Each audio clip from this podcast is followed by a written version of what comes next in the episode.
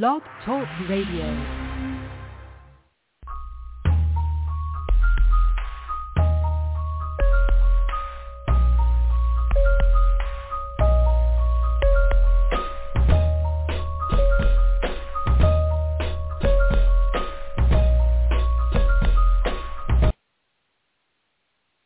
Praise the Lord, praise the Lord, and welcome to another episode of Purpose Kingdom Network. I am your host, Arthenius Colvin, coming to you live from the state of South Carolina.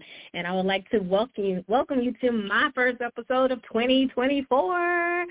Oh man, I'm so grateful to see another year. Grateful for, you know, how God took us through 2023 and allowed us to, you know, go through so many things that we may not have thought that we would have been able to go through, but with his grace and mercy and his strength, he allowed us to make it through. And here we are in January 2024, not knowing what we're going to run into, but you know, we're still giving God praise, still giving God thanks just for who he is because whatever we go through, we know that God is always with us.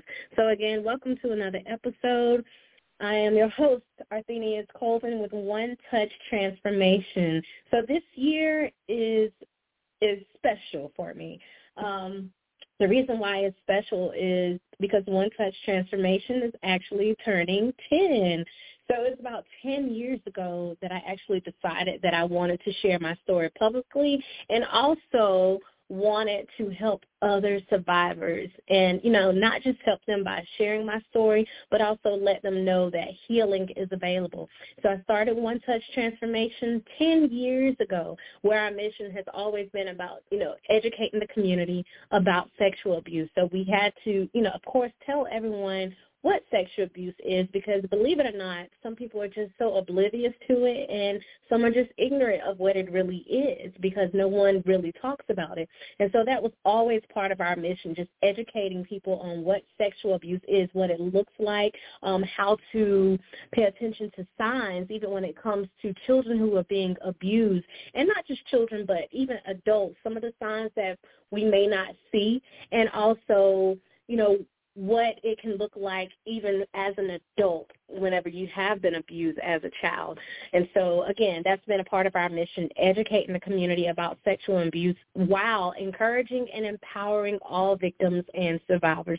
The other part is like was one of my favorite parts because I can remember when I started my journey that I had a hard time, you know, finding resources that focus more so on the healing part. There were a lot of books and there were a lot of things that I found where they talked about sexual abuse, you know, the effects of it. And yes, there are several effects that people just just don't know about. I mean, just really unaware of how much it affects an individual. And so I was able to find different books and a lot of information about, you know, the statistics of it, um, how to prevent it or how to look for different signs again and just the effects of it that you know particularly follow you uh, i mean if i'm just being honest uh, the rest of your life and how it can take control over your life if you do not heal from it. And so i i remember just thinking and wondering like where are the resources that focus on the healing side of it? I want to know how to overcome it because i don't want to be stuck and always dealing with the past of my uh, of abuse. Like i really wanted to you know heal from it i wanted to become free because i was held captive for so long not knowing, you know, because I, I was living as if everything was okay and had suppressed what had happened to me as a child for many years. And it wasn't until, you know, 20 years later, it's like, oh, and now it comes out. But nevertheless, fast forward, um, 10 years ago, I knew that there was more that I wanted to do. When I finally shared my story and you know, shared my story with my family, I, you know, made it clear that, look, I know I need help. I need to go talk with um, a counselor. I need to go to therapy. And so I did. And after going through my sessions, that's when I knew that there was more that I wanted to do. I didn't just want to sit back and, you know, that's it. I've gone through the process, the healing process. There was more that I wanted to do because I knew what it felt like to, you know, be alone or when you're looking for what you need in order to be free or in order to really find your voice and to regain your power. Like I know what that feels like. And so it's like, okay, I know that there are others who are in search for the same thing. And me being a spiritual person, you know, having a relationship with God, I just knew within myself that I could help someone else, that God could use me to to help others overcome, to help others regain their power, to help others find their voice again, to help others just be free. Because again, I knew what it felt like wanting to be free, wanting to, you know, live without being stuck or being, you know, just again captive from my own my own past. It, it, it wasn't fun. It, it never is fun. But again, I am so grateful for for what God placed inside of me, how He allowed me to start the organization, and just everything that came along with it. It has been such a beautiful and learning experience and I would not trade it for anything. Everything that I was able to just do within the community, the support that I had from my family, my friends, and the community, different individuals that I was able to meet, other survivors that I was able to meet. I mean, there are some that I still keep in contact with. I call them my survivor sisters, and I just really appreciate them. I appreciate even you know, local centers like rape crisis centers who are fighting for others like me, whether they're boys and girls or whether they're adults, because everyone's story, everyone's story matters. Everyone's story, it it it matters. It really does.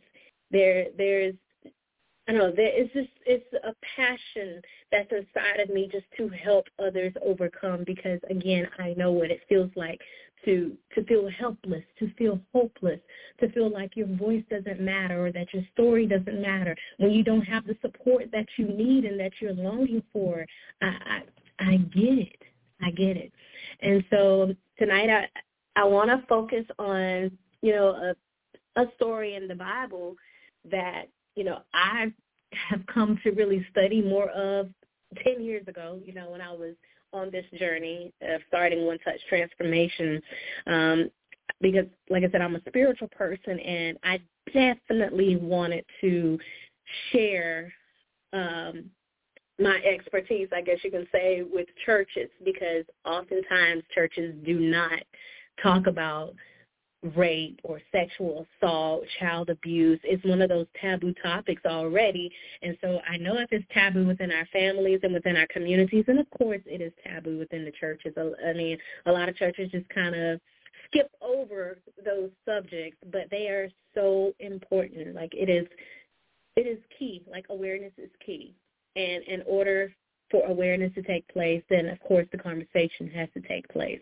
And so another another thing that we were able to do with One Touch Transformation is to have the um, Spark the Convo, which was um, when we went into the churches and did presentations, we we were able to collaborate with local rape crisis center and child abuse prevent, prevention centers and just really take the resources to the churches because a lot of times churches do not know what to do in the case of an assault or abuse or that's going on in the congregation. And, and you know, it it is okay if you are not sure or unaware, but at least know who your resources are, where your resources are, what to do, what the proper protocol is.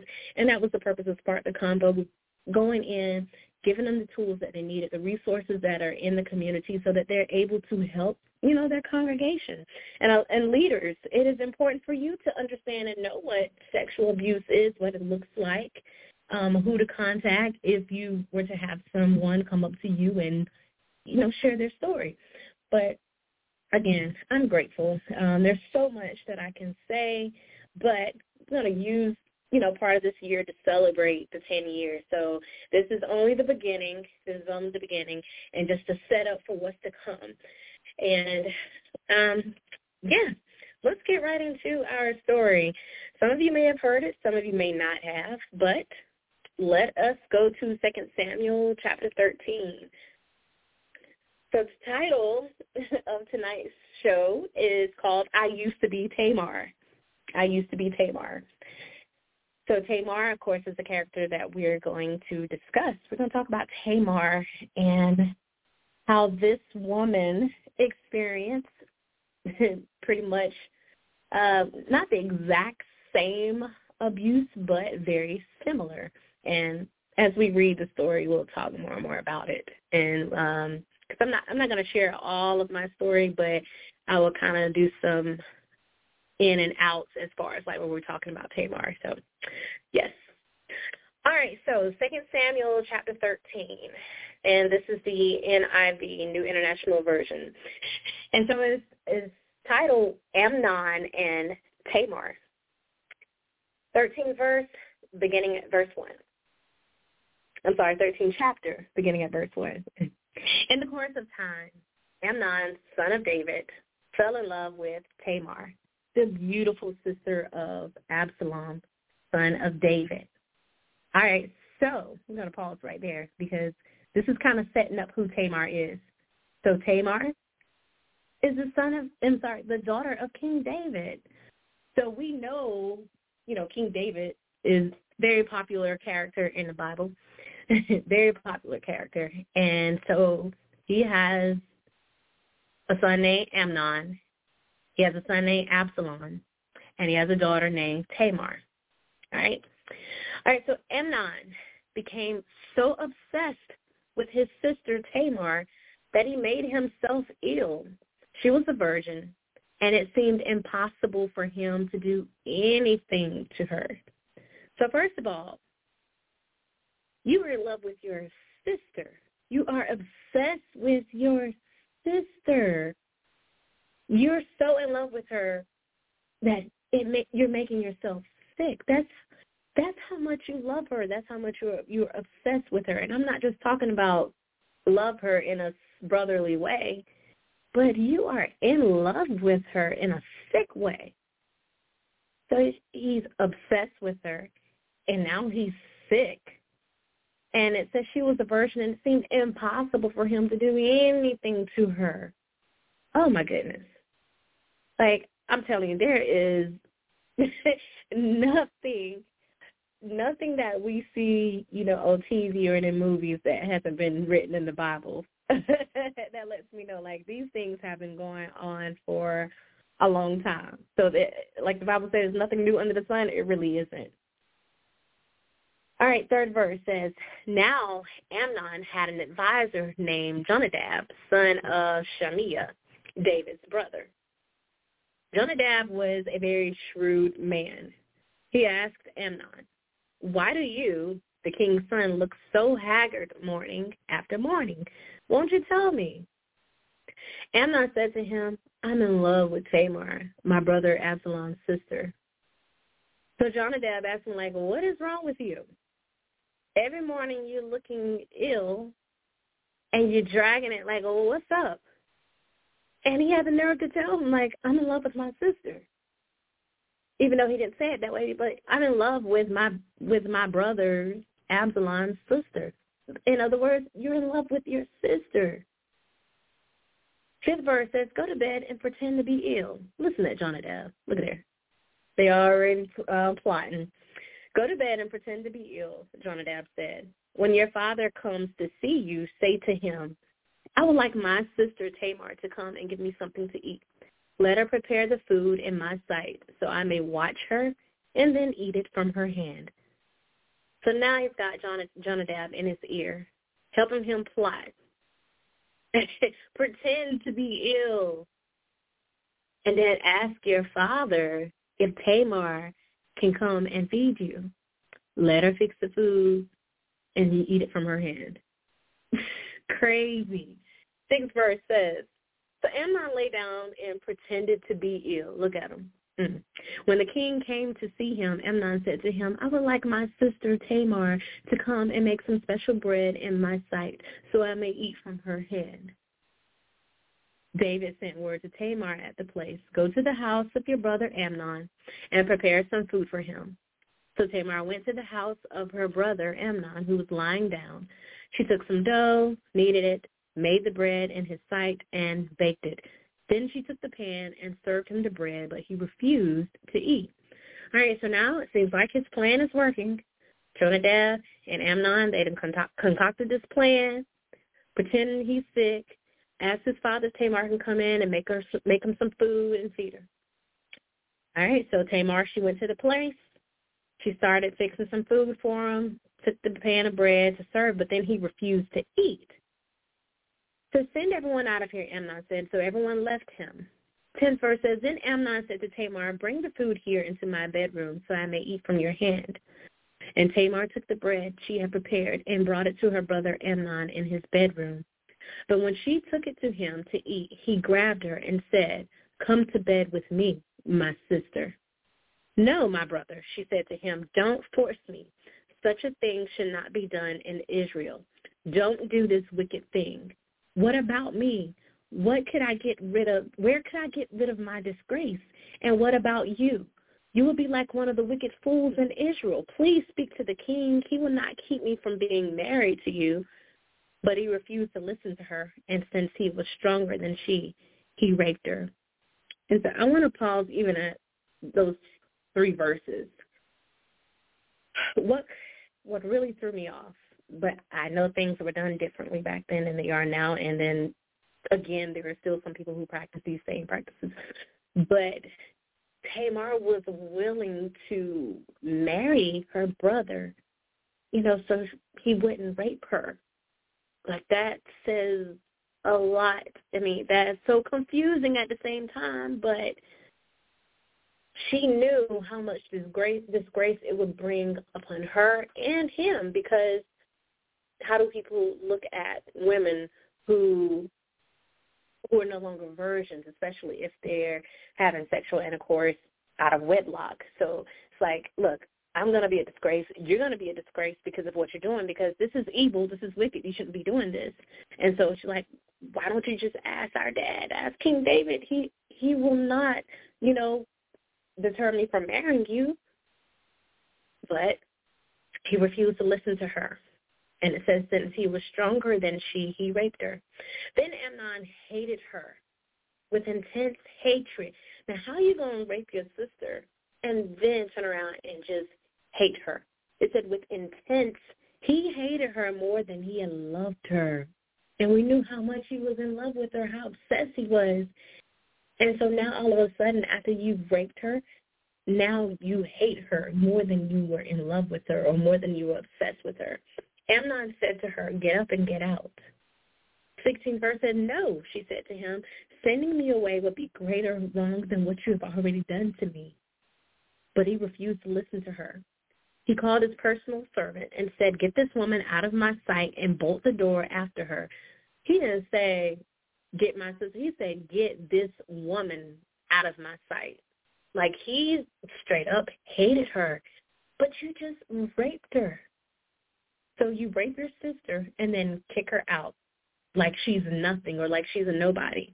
And then he says, bolt the door after her.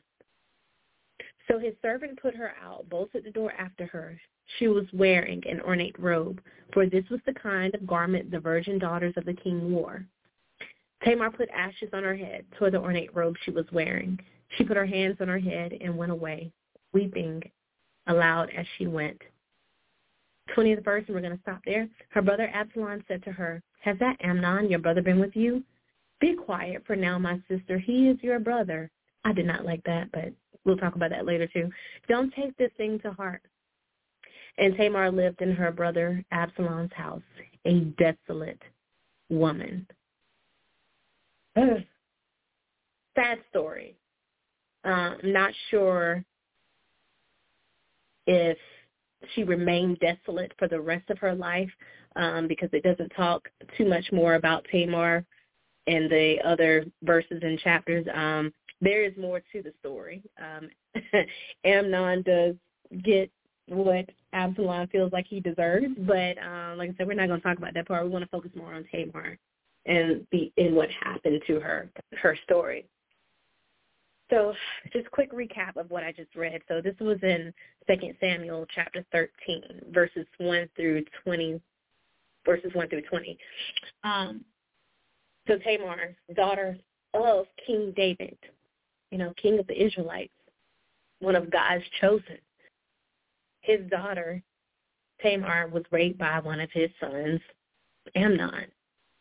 And so today we will, you know, of course, call that incest because she was raped by a family member, which we know is, you know, wicked, is evil, is wrong. um, any any kind of rape is wrong, of course. But when we're talking about incest, it's on a you know another level uh, or a different level, I should say. Um, like I said, every story is important. Every story should matter, or it does matter. But we're talking about Tamar, who had to experience incest, raped by her brother. It it's no wonder that she became a desolate woman. You know, and the way he, you know, did this or plotted to get her in his bedroom, forcing her because he was stronger than her, you know. And she begged him, like begged him not to do it and was willing to even marry him so he wouldn't have to do it. But he refused to listen. And so he raped her. But what I, you know, just don't understand and still will never understand about rapists in general, um, why he did it, number one. Uh, we and one of the things that you'll learn when it comes to predators, it's never about sex. Rape is never about sex. It's all about power and control. Someone who is stronger is able to control the weaker party. Not saying that, you know, that person is a weak person, but if they're bigger, if they're stronger, if they're older, they have more control, they have more power, then they're able to take advantage of the it's prey, you know. Um, predators, they, you know, come in different colors, different sizes, male, female, you name it, you know. Sometimes we may look at different individuals and like, nah. But yes, um, they're in churches. They're in communities. They're in high positions. You just never know. Um, they're just lurking, you know. um, and when it comes to our children and how they're able to even assault abuse children is through a grooming process. And we see how, you know, Tamar's brother, how Amnon, he pretty much kind of groomed the whole situation. Like he he groomed King David, first of all, by saying, hey, I'm not feeling well.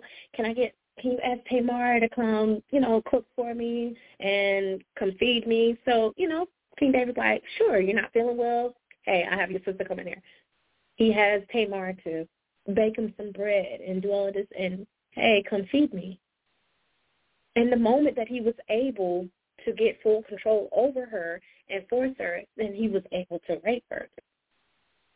And so the same process when it comes to children, those perpetrators they they groom the children and even with the darkness to light program the training it teaches you that they groom the parents first and then they groom the children because a lot of times almost what 97% of the time victims know who the perpetrators are they are familiar with them especially when it comes to children children know they're rapists why because they've been around they're family members. They're friends of the family. They're familiar with them. They trust them because, hey, you've been coming around. Mom and dad is okay with you. Mom and dad allow you to come to my house. So, yes, I trust you. I'm able to be around you. And then parents, they trust them. Like, okay, I shouldn't have to worry about if I step out of the room, something happens, or any if you're anywhere else around my child and something happens. I shouldn't have to worry about it. But sadly, we do, uh, especially in this day and time. Like we really have to be mindful of who we allow around children. I mean, that's why they have the background checks in place because you do don't want any and everybody just working around children. You don't want rapists working around, you know, children, child molesters. Like all of these things are in place for a purpose because this has been going on so long for too long and have not and it has not been talked about enough. And so it it it will forever it will forever be a part of One Touch Transformation a part of the conversation because in order for things to take place, in order for change to happen, you know, like I said, awareness is key. The conversation has to be made. And just imagine how many other Tamars there are out there in the congregation, in the schools, on your job. Like you may be working with the Tamar now and you just don't know it. It's one of those things where it's difficult to actually say it happened to me. Everyone has not gotten to that point yet. It hadn't got to the place where they can say it happened to me, or as the old movement was going, me too. That's all, I'm so grateful for that movement, by the way, because it was the one time where I felt like I was a part of something so major.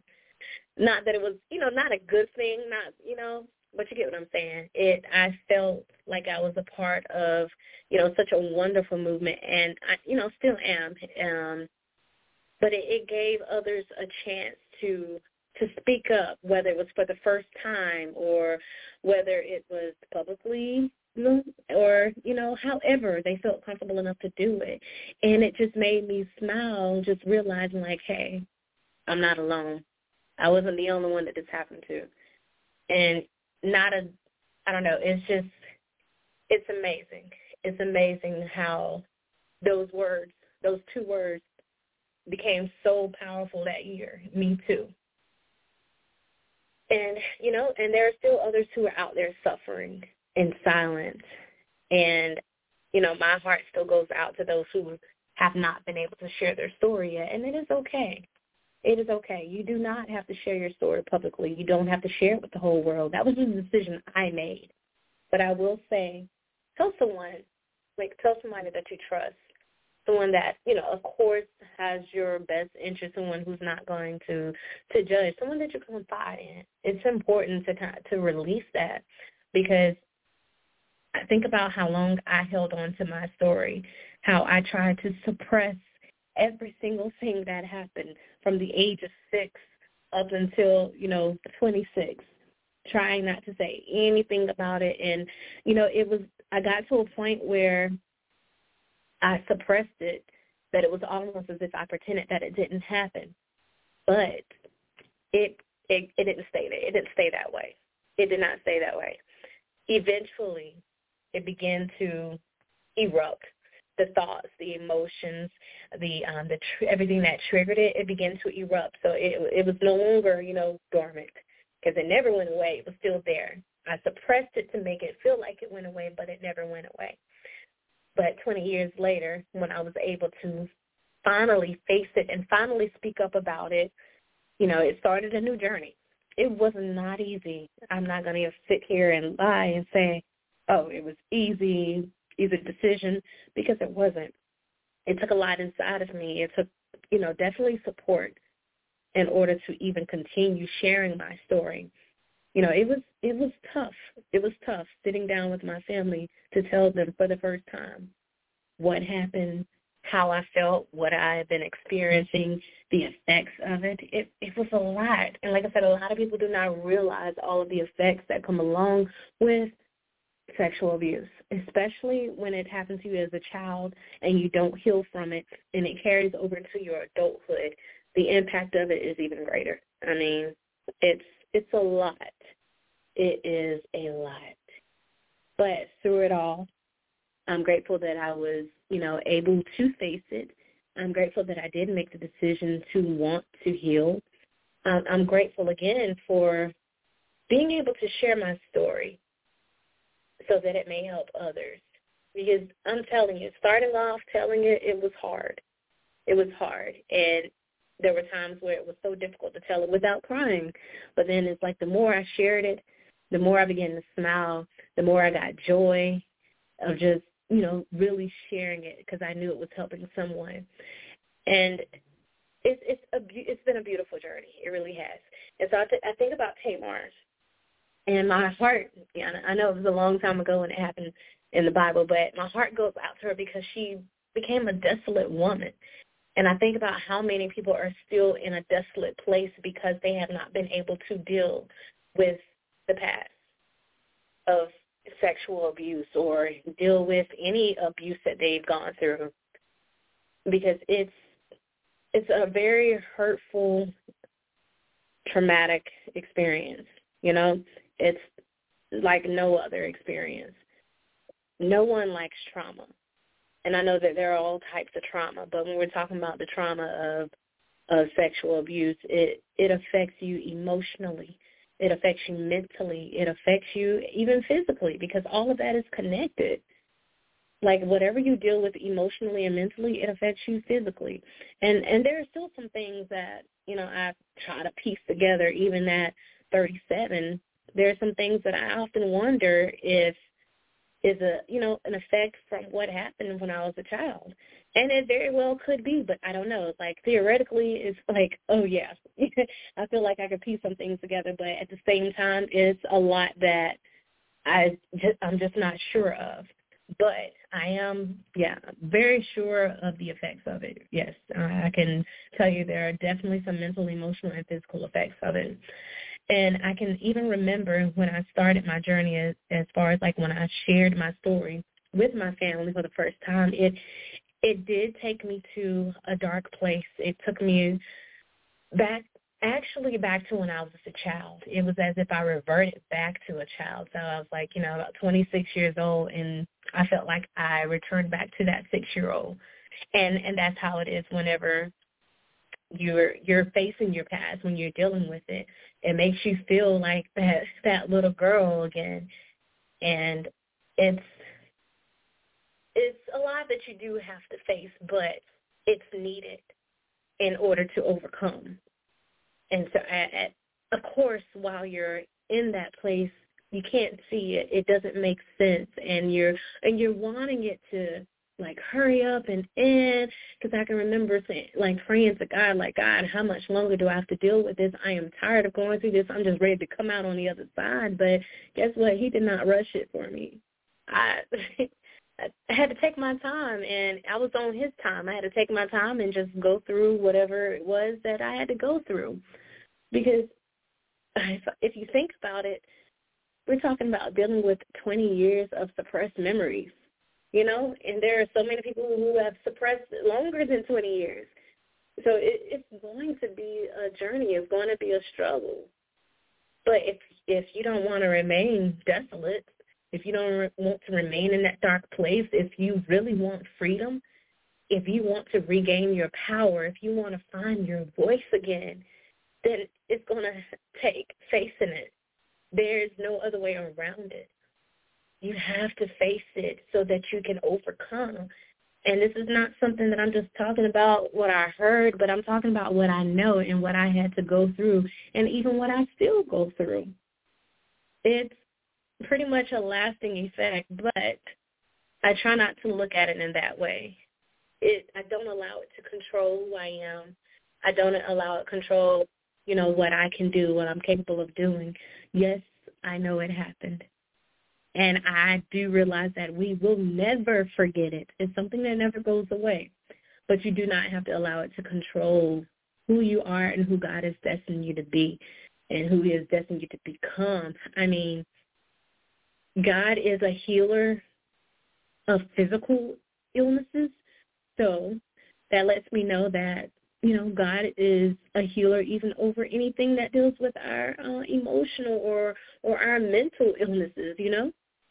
It's not just limited to what he can do fit for us physically, but he can heal broken hearts. He can heal desolate men and women who have been dealing with the pain of their past.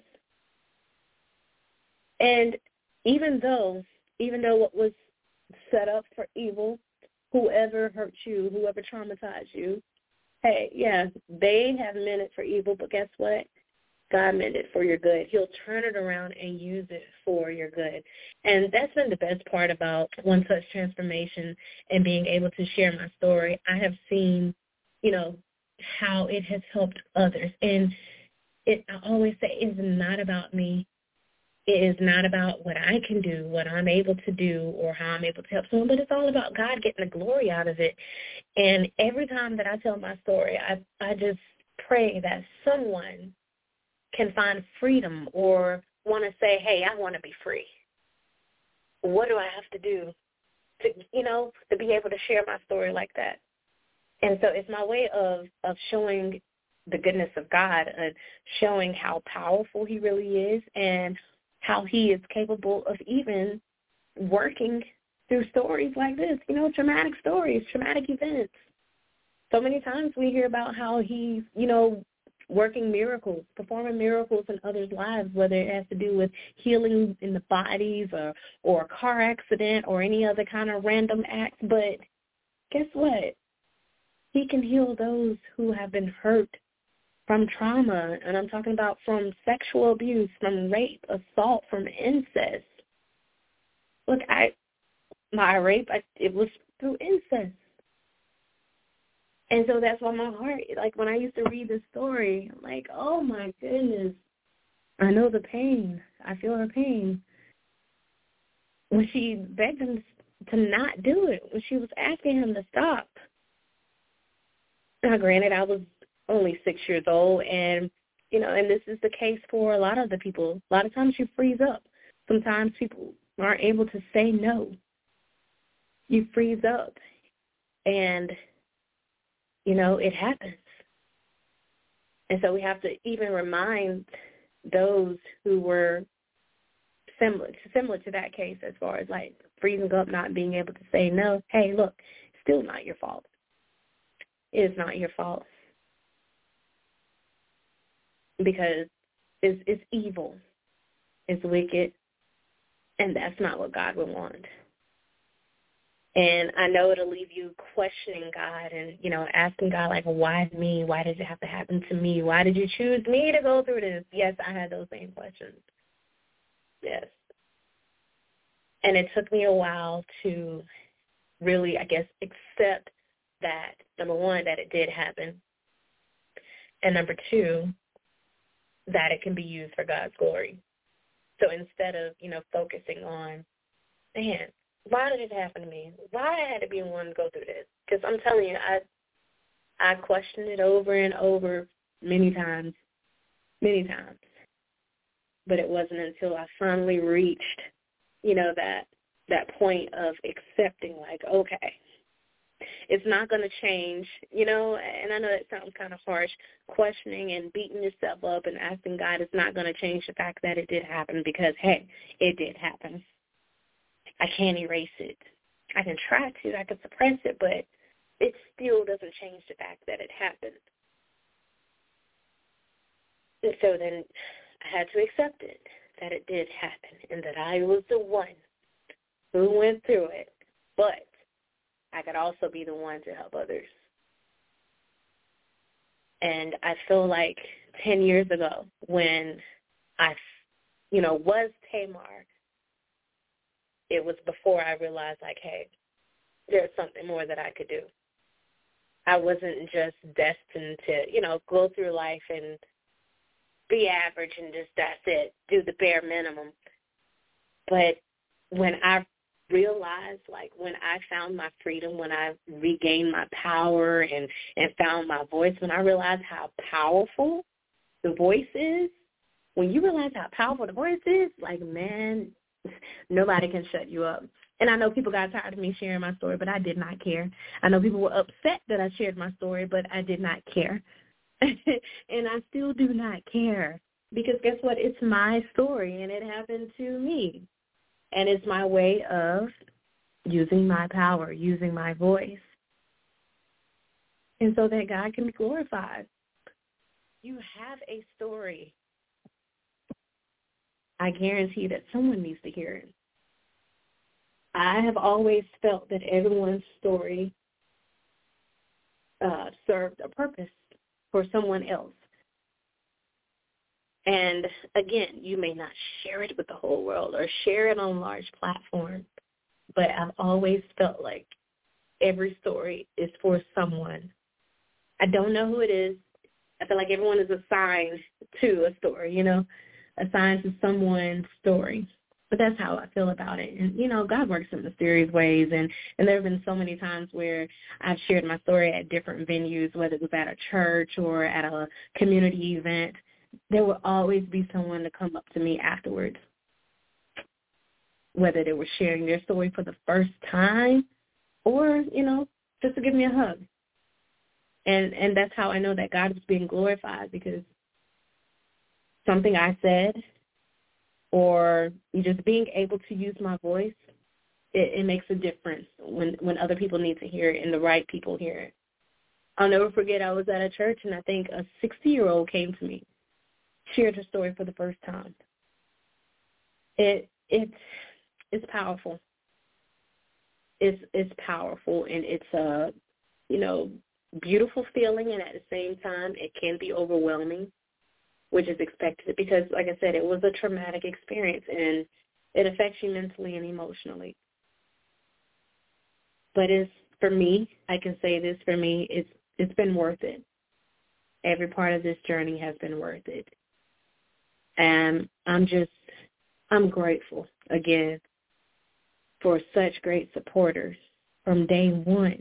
I mean, ever since day one, we've had the support of, of course, my family, which is very rare, believe it or not. There are many victims who do not have the support of their family. I'm talking about their immediate family.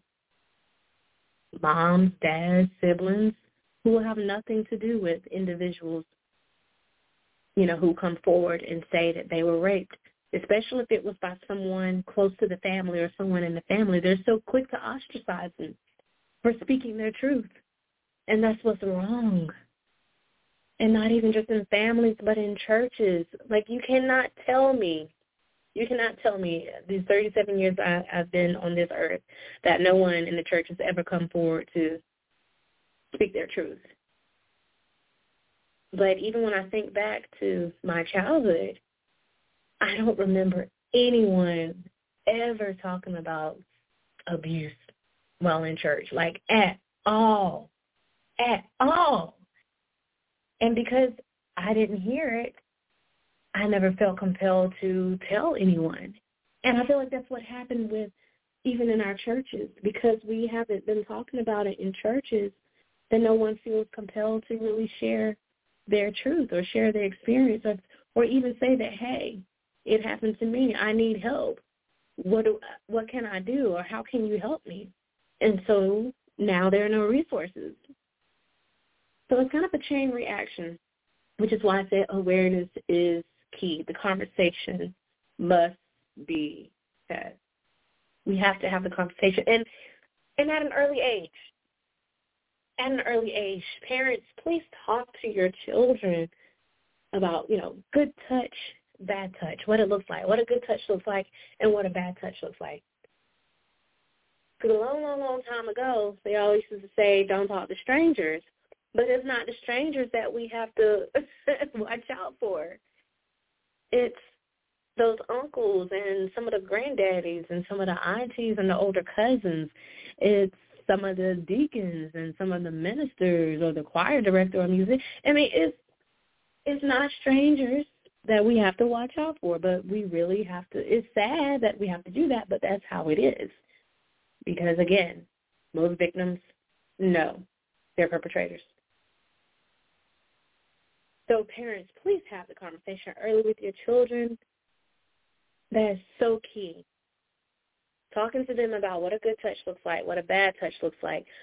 Who is allowed to, you know, do what? The purpose of the doc- of going to the doctors whenever they are touching you in your private areas. Another thing they always uh, teach you and train is like quit quit nicknaming body parts, especially when we're talking about our private areas. and I know kids they get a kick out of it. But I remember even with our mentoring group we had when we would talk about um, good touch and bad touch, we would always talk about, you know, girls have a vagina, boys have a penis. And I do not know why they used to crack up. Like it used to crack them up every time. But it's because it's not a part of everyday conversations. It's not one of those things that we talk about often as far as like even with with children. And so when they hear the word penis or vagina, they're like they're cracking up. They're like, What are y'all laughing about? It was hilarious, but it was still important. We still had to have the conversation. we got our point across. And I can say that even after meeting with those young girls in our mentoring group, they they understood by the end of those 12 weeks what a good touch looks like, what a bad touch is, who to talk to, um, you know, understanding boundaries because a lot of times we overlook the boundaries for, you know, for children, but children have boundaries as well. And not making them hug or yeah, not making them hug, you know, people that they don't want to hug. If they don't feel comfortable around certain older people, then do not make them hug them. A high five, a fist bump, that will suffice. But there is so much that uh that I could cover. But like I said, we're gonna spend, you know, part of this year celebrating One Touch Transformation and the ten years and just everything that we've been able to do, the people that we have met. So I look forward to the, the upcoming shows for 2024 One Touch Transformation. And so if if if you haven't had a chance to finish the entire story of Tamar, if you want to hear what happens afterwards, keep reading, and, and you'll find out the fate of Amnon. But um, Tamar, she became this desolate woman. And I just don't want anyone else to become desolate or feel like they have to remain desolate because we serve a God who is able to even deliver us from the pain of our past, from everything that have that has traumatized us emotionally, mentally, or physically. God will heal. He can heal.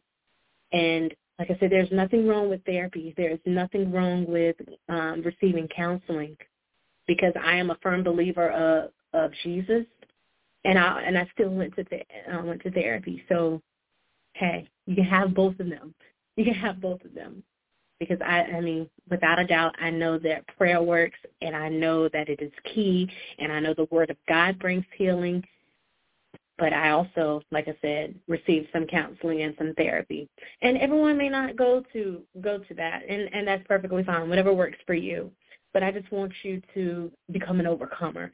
I don't want you to remain desolate. I don't want you to remain in the pain of your past or have to suffer from it. But I want you to find freedom because the Bible declares that whom the Son is made free, he is free indeed. So I want you to have true freedom, free from whatever it is of your past. I know we may not all have dealt with the same traumatic experiences, but whatever you have gone through, whatever you have been through, whatever is still bothering you right now, tonight I want you to choose freedom. Choose God and choose freedom that that's why we have him and that's why he says we can always come to him. Come to him.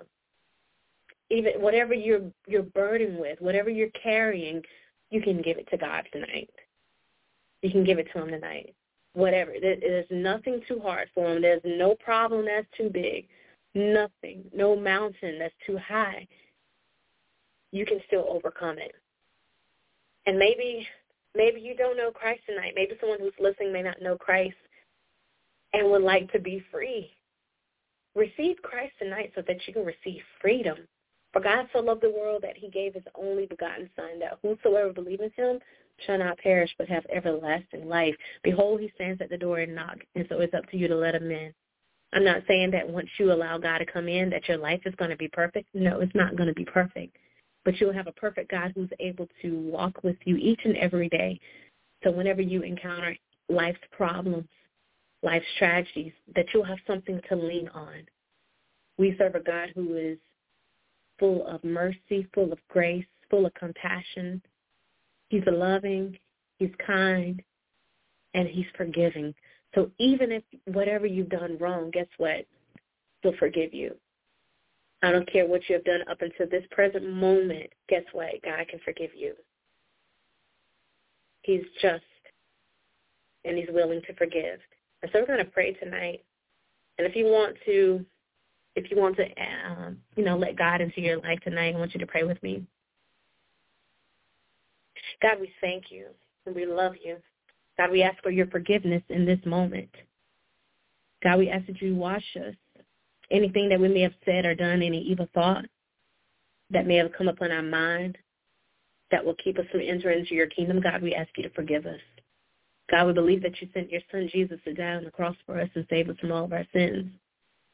And so, God, we ask you that you just continue to wash us through and through. God, we ask you to remove everything that's not of you and replace it with more of your love, your power, your anointing, and your Holy Spirit. And God, I pray for anyone who may be feeling desolate in this moment, anyone who is suffering from the pain of their past, who's having a hard time to accept and to understand why they had to go through what they had to go through. God, I pray that you give them the peace that they need. God, I ask you to show them the way. Maybe there's someone that they need to talk to or someone they need to reach out to. God, I ask that you speak to them, lead them to the right person, a trustworthy person. God, I pray for those who are a part of the rape crisis centers and the child preventive centers. God, we thank you for the work they are doing for their communities. God, we ask that you continue to strengthen them as they do this work. God, I pray for everyone who is listening under the sound of my voice. God, anyone who may be sick, God, who may be who need a touch from you, God, I ask you to touch them only like you can, heal only like you can, and deliver only like you can. God, touch those that are in the hospitals, those that are in the nursing homes, those that are in the prison. God, we ask you to touch those who are in office and authority from the president on down. God, we realize the things that are going on in this world, and every decision that they make could affect us. And so, God, we ask you to direct the decisions that they even make. Look on the world leaders, um, the wars that are going on. God, we pray that you continue to strengthen all of us, strengthen our hearts, continue to help us to trust you, help us to escape these things that are coming upon this world with so much violence going on, God, we ask you to continue to cover us, continue to protect us, only like you can. God, we ask you to continue to look on those who are bereaving, those who are who are lacking strength and trying to understand what has happened in their families. God, we ask you to comfort them. God, we just want to thank you for this moment again. Thank you for bringing us to this new year. Continue to be with us and we'll forever give your name all the glory, and the honor, and the praise. It is in Jesus' name we pray. Amen, amen, amen. All right, at this time, I'm going to turn it over to Brother Rob for Purpose Kingdom announcements. All right, all right. Good way to kick in 2024. All right, uh, real quickly, this is a Product Purpose Kingdom Network. I'd like to thank each and every one of you for joining us for tonight's episode, no matter where in the world you are, whether you're listening to us on phone or online. We greatly appreciate your listenership and support of us here at Purpose Kingdom Network. And we also thank those that share with their friends and family members to let them know that Purpose Kingdom Network is on the air. Anytime we do a live broadcast, we're broadcasting live on www.blogtalkradio.com backslash Purpose Kingdom. And we have a live show. We do have a call-in number, which is 319-527-6091. Anytime you want to talk to any one of the hosts, just press the number one, and we'll get you in as quickly as we can. Okay, we also invite you to like us on our Facebook page, which is at Purpose Kingdom at Facebook. We can see our upcoming shows and advertisements, and from time to time, we do make major announcements on their social media pages as well as others. We're also on Instagram and Twitter at purpose underscore kingdom. Okay. Uh, also, uh, please check out our radio network, which is pkn.com. We can listen to 24 hours of music of inspiration. Uh, we also do have an email address where you can correspond with us. Uh, it is at purposekingdomnet at gmail.com where you can send your comments, questions, concerns. You can simply say hello or send a praise request. We are gladly out of that. And also those who are in need of a Bible, just leave your contact information and we'll see about getting your Bible. Okay? And uh, please rejoin us again tomorrow at the 9 p.m. hour uh, for another episode of Purpose Kingdom Network. And once again, with God's will, God's blessing, just join us again here at the 9 p.m. hour at Purpose Kingdom Network for another episode at the 9 p.m. hour. Okay, and with that being said, that's going to be the end of the announcements. We're going to hand the show back over to Minister Colvin. And Minister Colvin, excellent show tonight. Thank you, Brother Rob. Thank you. All right, so um, before I sign off, I would like to leave a couple of resources for you that would be helpful if you would like to write them down or pass it along or even post it.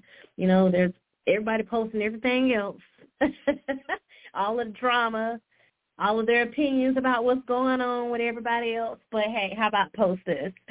All right, so the National Sexual Assault Hotline, just in case someone may need it on your timeline, um, even if you need it, if you know someone who needs it, the Sexual Assault Hotline is one eight hundred six five six four six seven three. Again, that number is one eight hundred six five six four six seven three, and that is the National Sexual Assault Hotline. That number is available 24 hours. If you Google sexual assault hotline, it gives you the option to chat with someone if you do not want to talk over the phone.